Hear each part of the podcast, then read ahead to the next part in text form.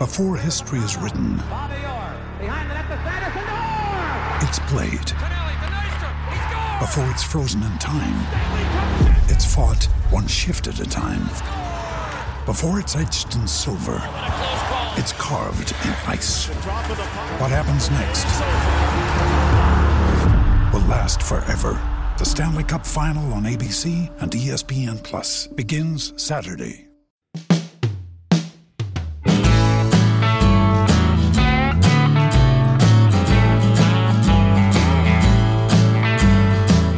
Hello and welcome to On the Preds with me, your host, Alex Doherty of A to Z Sports, and my co-host, Sean Smith, and we are in full video mode today. We are busting out the video for the first time this year. I know Sean's excited, trimmed the beard, kind of changed some things around in the little studio here, so we've got a little different look, but still audio, of course, on Spotify and iTunes, but now, all season long, we will be on YouTube, on the A to Z Sports YouTube. So if you're listening to this, you want to go check it out.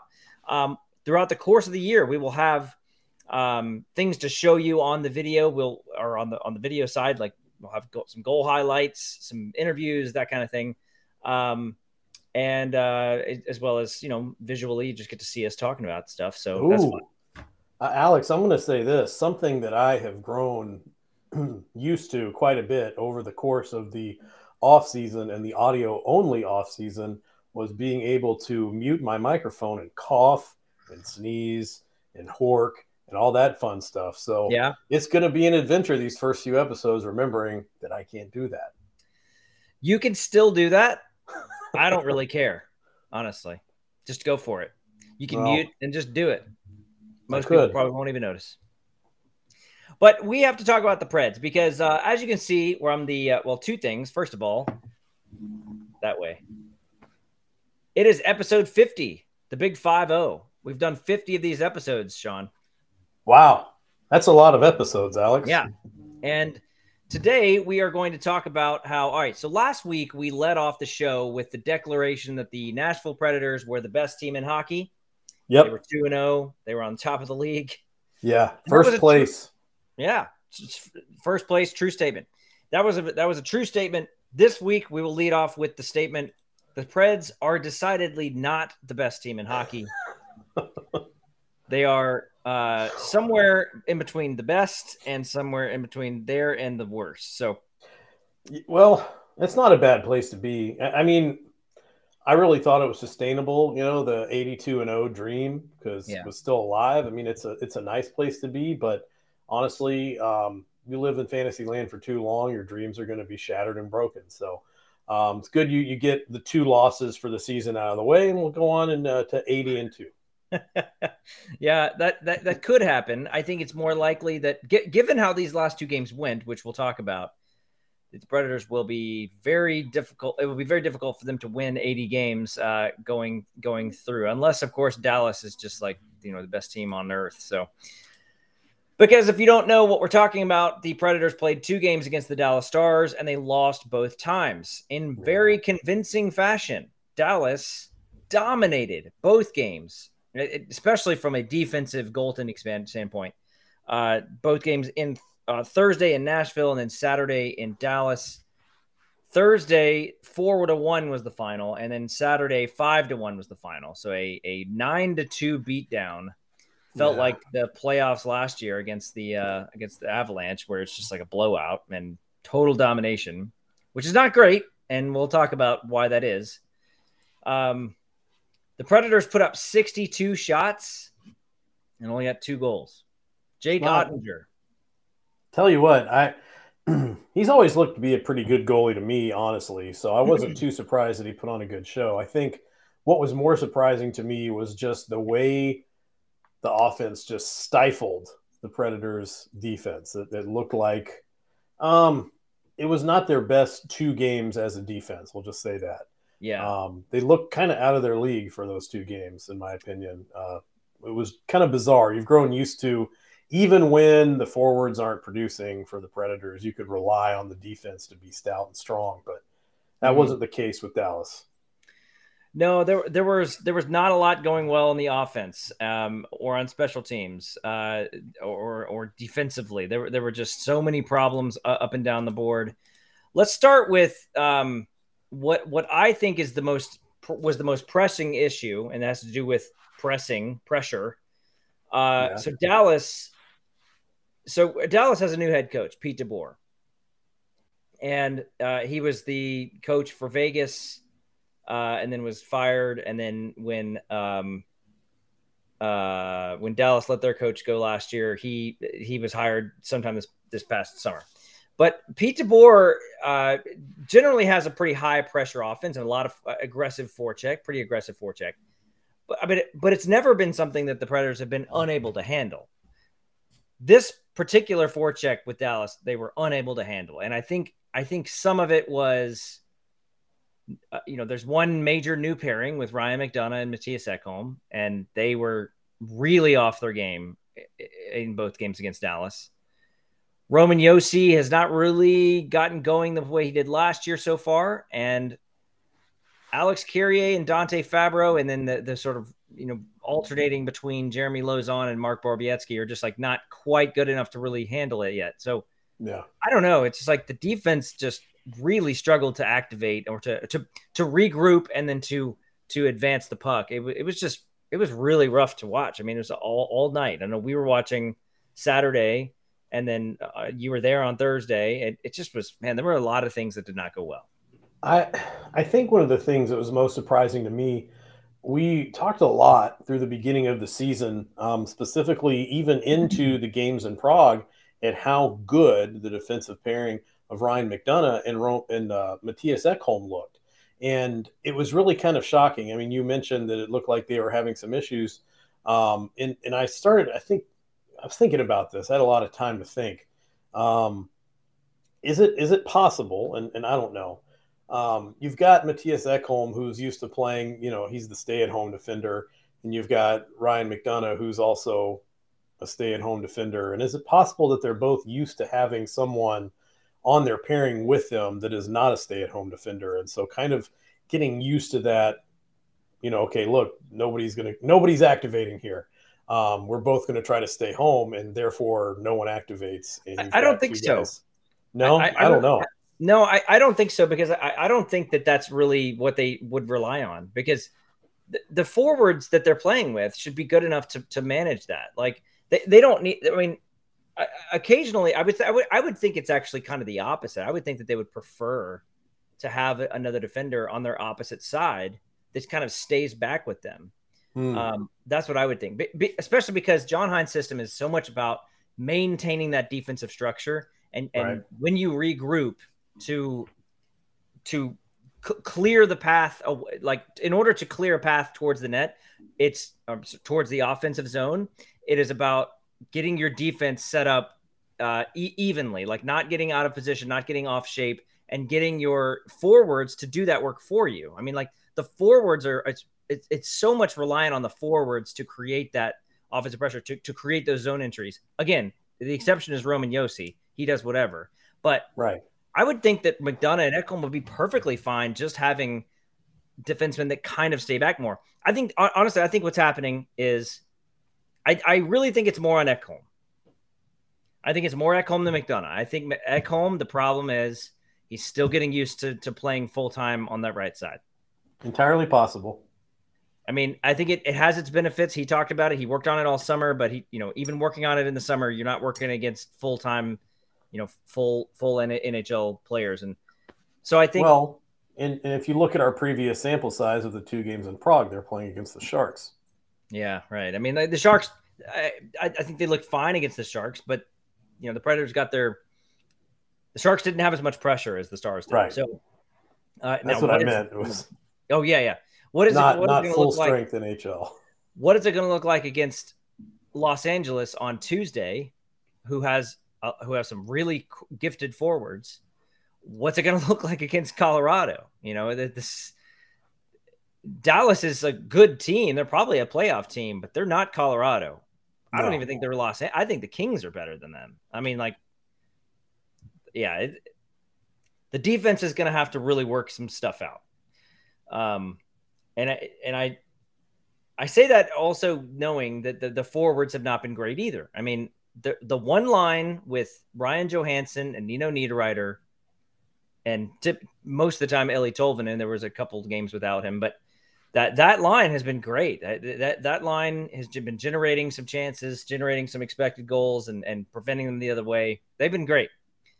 The Forsberg Granlund Duchesne line, average at best. Not anything close to what last year was. No. And the Herd line, I did some research today. The Herd line is not performing all that well. And then the fourth line, you know, kind of typical fourth line stuff. The forward groups are just not doing their jobs right. And the defense is not able to hold up either. I mean, these things work in tandem. It's not just like two halves of the ice and no one, they don't ever talk.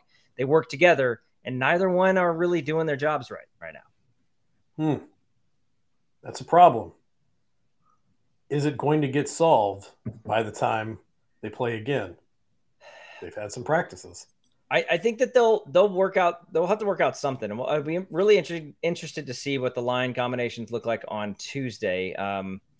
To see what if they do change anything. I don't know if there's going to be major changes.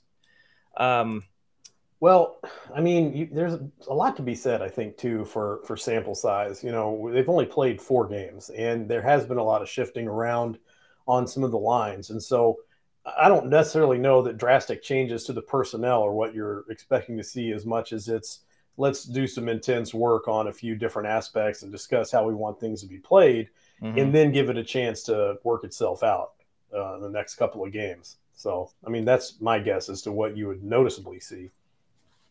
Yeah, I would agree with that. What do you think about Roman Josi so far? Because Josi, like to say that this offense, this team is built around Josi is an understatement. I mean, right? If this team did not have Roman Josi, it would have to significantly restructure how it attacks the net, how it attacks the offensive zone. He is everything. For that, he activates, he cycles, he finds looks, he finds passes, he gets open, he puts shots on net. That's what he does. Like, and right now he's got 1 assist in 4 games. He's not really done much. What do you make anything of that? So I don't have any of the research to back it up, Alex. I don't have any numbers. I don't have any stats, and I can't really point to any specific incident or incidents on the ice that as of yet. But what I'm planning on looking at very closely over the next few games is I want to watch how Roman Josi's covered.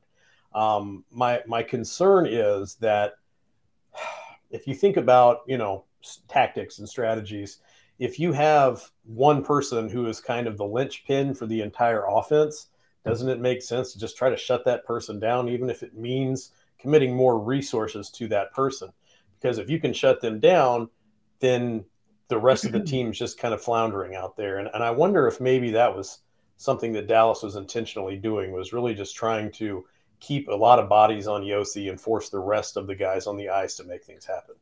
It has been done before. And I think last year Josi was kind of next level. Like he was just, even with all the extra attention, he was still putting up a lot of points.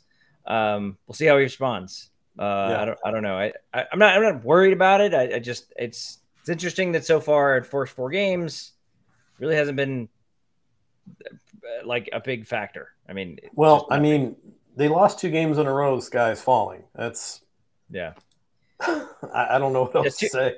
2 games against a bad team, 2 wins. 2 games against a good team equals 2 losses. What does that say about? Huh? Well, you'd hope to split those. You'd hope that the team was 3-1 right now. I mean, honestly, that's true. Yeah, I mean, like if all else is equal, like you would expect them to split the 2 against Dallas because you would think that you're on the same team or on the same level as Dallas, right? And then win the 2 against San Jose. So, yeah, I would agree. So I want to talk about special teams, and I want to mention UC Soros as well. There's something about special teams, something in the specifically with the power play that I want to bring up to people. But before I do that, I want to talk about my favorite store in Greenville. Relax the Back. Ooh. In Green Hills. And I've got to show you guys some stuff. I've got some pictures because on Saturday, I went to Relax the Back store in Green Hills at 2020 Glen Echo Road. And I talked to Glenn, the owner, for a long time about beds because, as I mentioned on here, my wife and I, we are looking to get a new bed. We need to get a new bed because it is just our back situation is not great. We're not relaxed. And so I went to the store, and one first thing before I talk about what we talked about at the store, they have totally revamped their showcase room. I got some pictures here. Here's a good look at the I know that's kind of on top of us here, but you see the point of what I'm trying to make here. So you've got the beds there. That's the Techno Gel bed in the background. That's the Tempur-Pedic bed. Here's a little close up of the wedge systems that they have available at their store. Here are some massage chairs. These things are incredibly sophisticated. Those are amazing. And here's a better look at the bed. Now I laid down on that exact bed that you're looking at. I laid down on that bed. And Glenn told me a lot about how the back works and why you need to be in a neutral position, a zero gravity position. You've got to go talk to Glenn if you have any back issues with sleeping specifically, because he knows everything about it. He will tell you exactly. He'll pinpoint the problems with the way you're sleeping, how to help you, and then also hook you up with some incredible technology, some sleeping technology that will help you. So go to 2020 Glen Echo Road there in Green Hills. Talk to Glenn and talk to him, most importantly, about the 4 pillars of wellness: healthy sleep, healthy body, healthy work, and healthy mind. So we'll talk more about that as we go on. But let's talk special teams. Okay. So the power play, pretty bad, right? Well, yeah. Didn't look great. Any guess about where they rank right now in terms of the power play? You have any guesses? Well, I've got to think, it's not just the Dallas games we're looking at. It's also the San Jose games. And everybody else is working with only a few games. So we're looking at percentage, right? Mm-hmm. Yeah. That's how I'd say that they're probably 14th. They are 27th. Oh, they have 6.3% power play. There are, but that's second to last. They're tied for 27th or whatever. There's 5 teams below them that have not scored a power play goal at all. Those teams are Columbus, Detroit, Carolina, Montreal, and Buffalo. Now, Carolina, that's surprising, but all the other teams are not very good. So, the Predators right now, the power play is not good. They've scored. Let's see, power play goals. They've scored 1 power play goal in 16 chances. Ooh. 6.3%, 6.1%. Ooh. So that's not good. But here's what I want to point out. They have had the second most ice time of any team in the league, 27 minutes. So they've been on the power play a lot. That is a good thing because that actually means, they're playing decent enough at 5-on-5 to be able to draw penalties. Yeah. They have the most shot attempts of any team in the league. So part of that is because they've been on the ice for a lot of power play time, but they've also generated a ton of shot attempts. These numbers are as of yesterday, so it's maybe updated a little bit. But and they have the 5th most expected goals. Right now they've generated a total of 3.2 expected goals. Like what that means is based on the shots and the shot quality that they have, you would have expected them to have about 3 power play goals at this point. They only have 1. So what does that mean? That means that the opposing goalies, Jake Oettinger mostly, right, have done their job and done it very, very well. The opposing goalies have kept them off the board. But a lot of that's luck. So what I'm trying to say is, Sean, I think the power play is going to be okay. Oh, okay. That's good. I'm going to tell you, the way you explained all that, it made a lot of sense to me. Like I was following along. I don't know if anyone watching at home was looking at me instead of you, but if you rewind and go back and watch me, you can see me learning. Well, I'm glad because I think dissecting a power play is very tough because everyone sees it's one of the easiest things to watch on, you know, if you're just tuning into a hockey game, it's much easier to watch because the action all stays in one end of the ice. Right.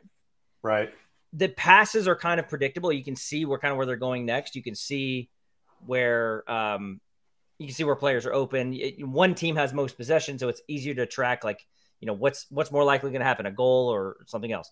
So, and then the defensive players are just working their butts off trying to get to the puck. So yeah, I think it's easy to watch, but it is very difficult to dissect where things go wrong. And I'm not doing that yet because it's only 4 games in. When we get to game 10 and they're still at 6%, we'll definitely have to dissect some stuff going on, but I think they'll be better than that. We get to game 10 and they're still at 6%. I feel like we got to we got to do something. Not the team, but you and I specifically. Maybe eat something gross on the air. Huh? Like light an effigy? Oh, I don't know. That seems a little extreme. I just thought maybe we should eat something gross or, I don't want to eat anything gross. I'd rather just you'd rather burn something in effigy? Okay. That's fine. Exactly. Yeah. Right. Exactly. Yeah. What do you want to burn in effigy? I don't know. I would assume that, but I, by the way, I don't think anything's changed. I think Dan Lambert is still in charge of the power play, I would guess, right? He's the guy that they brought in a couple years ago to kind of fix that, and he's still around. I mean, so yeah, I would assume it's still him. I would assume that the general strategy has not really changed. In fact, it's probably gotten better because now Nino Niederreiter is on the second unit. He's been better. He's been very good. And the top line is still the same, and that power play was good enough to be 7th in the league last year, I think 6 or 7. Who has the power play goal? Can you remember? There's only one. Is it Niederreiter? Oh, it was a tipped goal. It was Niederreiter. Yeah. Okay. It was a tipped goal at the very end of they had that 5-on-3. It was the 5-on-3 against Dallas. Yeah. Okay. Good job, Nino. Nino Niederreiter, 4 goals, 4 games. He's on pace, man. Yeah. He's on pace for 82 goals. I like it. He's on pace for 82 goals and 0 assists. 0 assists, which would be really impressive. The best season. So penalty kill, I did not really do any diving on that. To me, the penalty kill is all about just not having to do it. The penalty situation, let's look that up because I think the trend is still that this team is going to be a very heavily penalized team. I think back to last season when there did seem to be a lot of penalties. The Predators were kind of losing games on the heels of taking 5 or 6 penalties a night. And I remember Mattias Ekholm saying something in one of the media availabilities, we expect to have to deal with 2 or 3 penalties like that on any given night. He's but when you get up beyond that in the 4, 5, 6 region, that it's very taxing on the team. So yeah, I've always thought about that.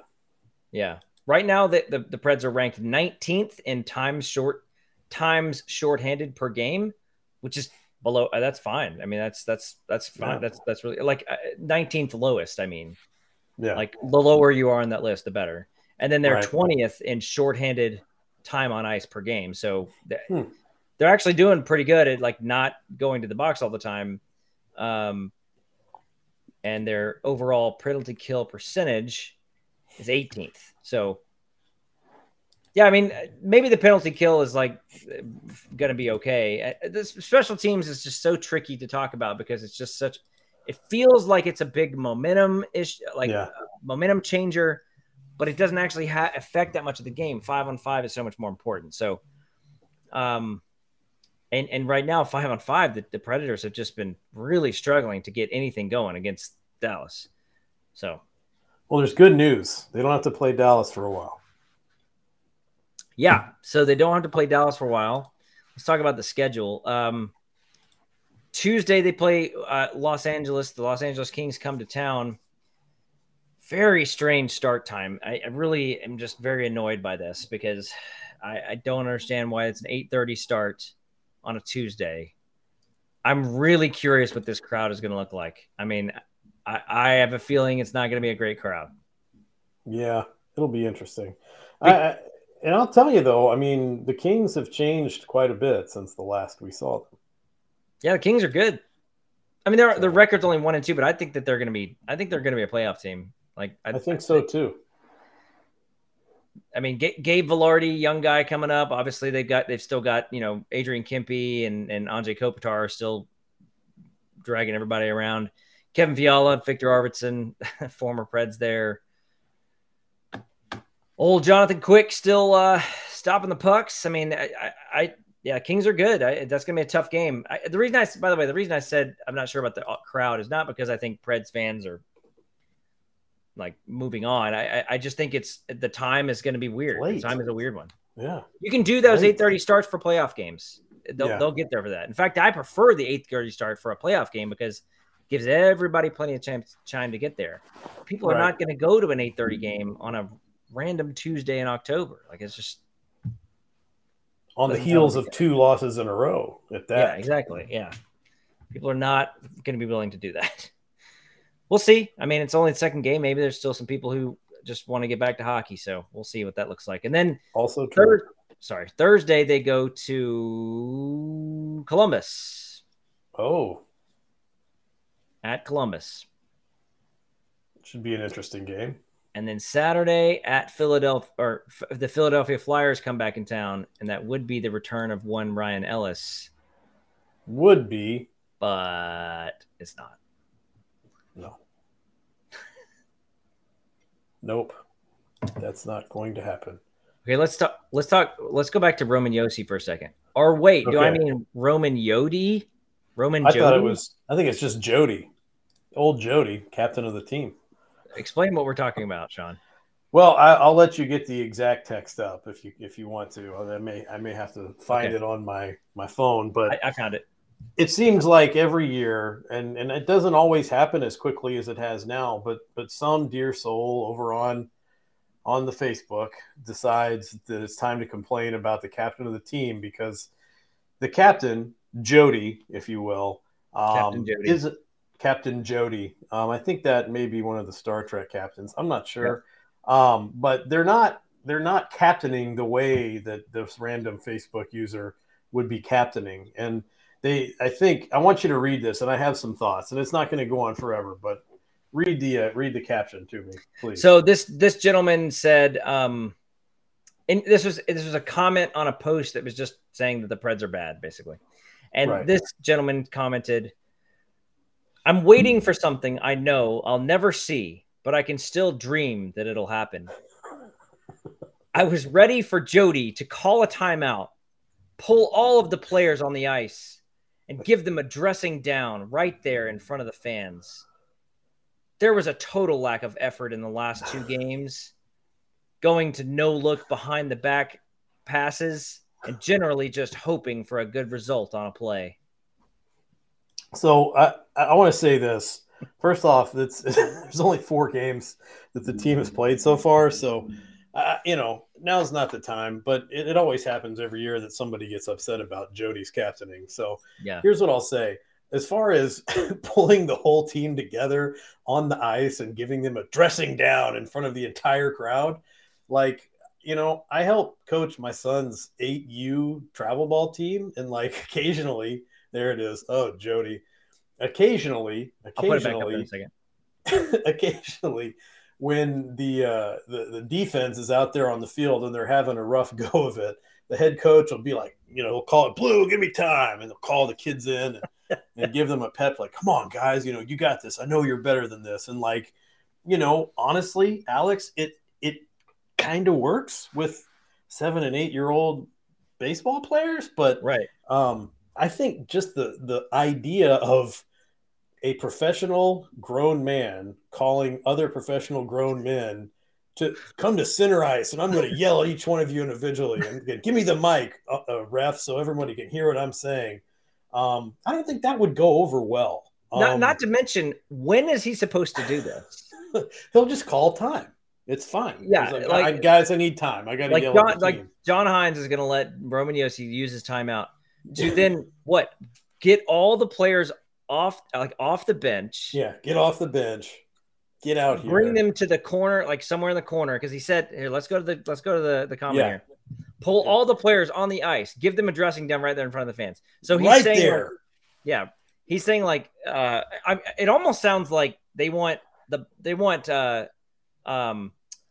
what's the in-house MC? What's his name again? Paul? No, the guy who goes in the crowd and talks to people. Wayne yeah. D. Wayne D. Wayne, thank you. Yeah, he wants Wayne D. to go bring him the microphone, and like. In the middle of the game, and have the microphone, you know, put the microphone right next to Josi so that he can hear what he's telling these players. I would assume that Roman Josi is telling them some just calling them out, just saying, yeah, hard truths about their play right now because it's just not working. Go ahead.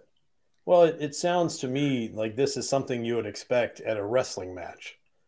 Yes. Yes. You know, now, like, I got to tell everybody about what's going wrong. Exactly. Here. That's exactly right. Now, I blurred the guy's name out. I mean, I don't want to send people flood into his page or whatever, but no. I think my favorite part is how he went from, well, other than Jody, you know, going to Jody. Jody's I think my favorite part is how he went from this. He kind of is blending two thoughts. Right. He's blending the idea that Josi, because he says like he wants this to happen, this dressing down, but he's waiting for something he knows will never happen. He can dream it'll happen. This guy dreams of this happening.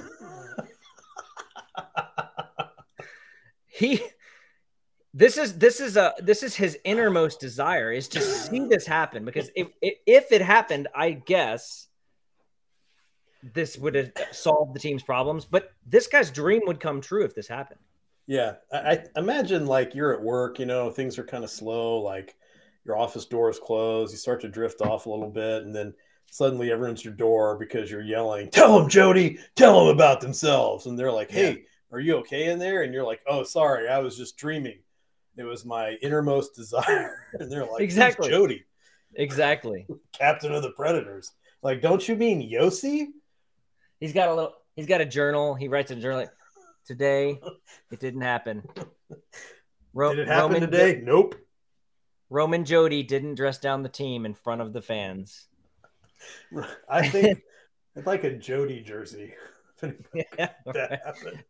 the other part of this post, there was a total lack of effort in the last two games. I mean, that was shockingly, that's like the most close to accuracy that this guy has. But I would still disagree with it. I mean, there wasn't a total lack of effort. But, like, that's actually, like, he's getting a little closer to, like, what's actually happened the last two games. The team was not good. And there's no excusing how they performed against Dallas in two games. There's no excusing that. But then there's this random thought about going to a no-look behind-the-back pass. He says oasis. Well, they're not passes. They're oases. It's the plural of oasis. Going behind-the-back passes and generally just hoping for a good result on a play. I don't know where he saw this. I guess he's talking about like a drop pass. I don't remember seeing a behind the back pass where someone just does not know where they're going to. Like people have to remember, like these players are the players that play in the NHL and even the ones in like the fringe of the AHL are. It's like it's like 1,000 of the best hockey players like in the world, and like they are very good at a lot of different plays. So like, but the way hockey works, like you're going to make some plays that don't work, right? It's about, obviously, there's a lot of failure in it. We were talking about this about baseball the other day. Yeah. A lot of failure in it, right? The best player in the world, if you succeeded 4 times out of 10, you'd be the best baseball player of all time. Exactly. So in hockey, it's a lot like that. I know it's very difficult for people to come to terms with that. Like that the team, you know, lost 2 games and looked terrible. Well, I guess they're going to be terrible. I don't think that's the way it works. No. I think they really struggled against Dallas for those 2 games. Where do they go from here? Well, I think where they need to go is I mentioned before, they need to take a little bit of time in practice, work on a few key things, and just have a general discussion. And especially, you know, if you talk about say some new situations like the Ekholm and McDonagh pairing, kind of discuss, hey, look, over the past four games, here's what we've seen. This is what we want to see different. And that's where Ekholm and McDonagh can go. They can work on that. They can discuss that. At the same time, there's a lot of chaos down on the fourth line. Nobody really knows from day to day who's going to be on that line. It's shifted a lot. So, I mean, you're going to expect some growing pains there. The Herd line, get back to identity. You know, what were we doing last season that worked so well? What are we not doing now? And what's funny is, you know, if you or I look at it and we can't figure it out, I guarantee you the coaching staff can. And that's the thing they do. They spend a lot of time going back and watching game film, going back and checking things out. There's an expectation for how they want them to play. It's easy for them to see when that's not happening. That can be corrected quite easily. Now, what can we critique about that, though? Because I think it's one thing to say, like, okay, the coaching staff, they're good at what they do. They're going to find the solution. But they have made a couple of decisions that don't make a lot of sense. I think there's no reason that Cole Smith should be playing on this team. I don't think anyone – because Cole Smith is not – he's not an NHL player. He's playing in the NHL right now. He shouldn't be. I mean, Cole Smith is an AHL guy. I think he's fine for that role. He can play in the AHL. Cole Smith is not going to become. He's not going. Maybe I'm being unfair. He might be an NHL player right now. What are they building for with Cole Smith? Right. What are they getting to the point where in 3 years Cole Smith is going to be from here to here? Right. That's not going to happen. But it will happen with a Phillip Tomasino or an Afanasyev or, I mean, Cody Glass, who I know he had an illness. That's why he sat out. But right. I mean, I would even argue for Kiefer Sherwood over a Cole Smith, because Kiefer Sherwood's at least like proven that he can play like pretty consistently and play pretty well. I mean, he's better career numbers than Cole Smith does. I wonder how much. I sound like I'm piling on to Cole Smith. It's not just about that, but I'm saying, like, the coaching staff does deserve credit for like what they do well, but they need to be called out for what they don't do well too. And I think Cole Smith doesn't really belong in this lineup. I think they need to pick a defenseman between Borowiecki and Lozon and go with it. Yeah, you're probably right. I'm going to say, I think you're being a little harsh on Smiths. I don't appreciate that. Sorry. No, I'm just saying it's my last name. I feel a special kinship, you know, I mean, you were a lot nicer about Craig back in the day. So, you know, I'm kind of used to the way you treat Smith, and now it's all this Smith hate. And I'm like, am I next? I don't know. If I don't speak up for Cole, maybe Sean's next on Alex's list. So I don't know. But, no, I mean, you're right. I feel like go ahead. In a way, what happened is they got there, and then they put Michael McCarron out there on was that the first? Was that in Nashville or was that in Dallas? When McCarron was the first Dallas game he played, because he played in on Thursday. So that was the game I couldn't watch, but you know, again, it's same thing with McCarron. Like, okay, I get he was a former first round pick. He's 27 now. He hasn't turned into a consistent force that needs to be out there, but they keep trying it. And you know, like they got themselves in the situation where they went and signed Zach Sanford and Kiefer Sherwood and Jankowski, and so they got to give these guys chances, right? They gave them money to come in here. Sure. Well, they just have to hope that one of those guys emerges as like a go-to guy. Meanwhile, Phillip Tomasino is on the top line in Milwaukee, and he's like the guy that you need to be really finding out if he's good, because if not, then you got to act quickly. So again, I bring all that up because they're not. We can't sit here and only say that the coaches are, well, they're doing their job and they want to win too. They don't always make the right decisions. And I know you know that, but you know, just bring it up. I do know that. Trust me. Sometimes I've said things about it. But I mean, I know where you're coming from. And especially with Cole Smith, I feel like maybe there is some kind of, you know, he's been with the organization for a long time. Maybe they just try to give him a look every year to see, hey, maybe this is the year. I don't expect him to be on the roster for very long, and he'll probably be back in Milwaukee as soon as they're ready to bring Tomasino up, which I'm assuming will happen. You know, the idea that they want him to be playing you know, top line minutes in Milwaukee, so he gets more minutes, more touches, especially on the power play. I get that. I don't love it, but I get it. Do I think he'd be better off coming and playing on the fourth line the way it's made up right now in Nashville? No. But this makes me laugh. I just went and looked at Cole Smith's elite prospects page, and they have this thing where they show projected numbers. Right. They have Cole Smith projected at having 82 games played, 0 goals, and 21 assists. Wow. I just think that's very funny. What a strange season that would be if Cole Smith played 82 games, didn't score a single goal, and somehow managed 21 assists. Wow. Racking up the apples there. I guess I would like to see a commitment to a fourth line where you have, you know, the idea is, look, they're going to go out and they're going to create offense. You have someone like Cody Glass playing at center. You have Tomasino out there.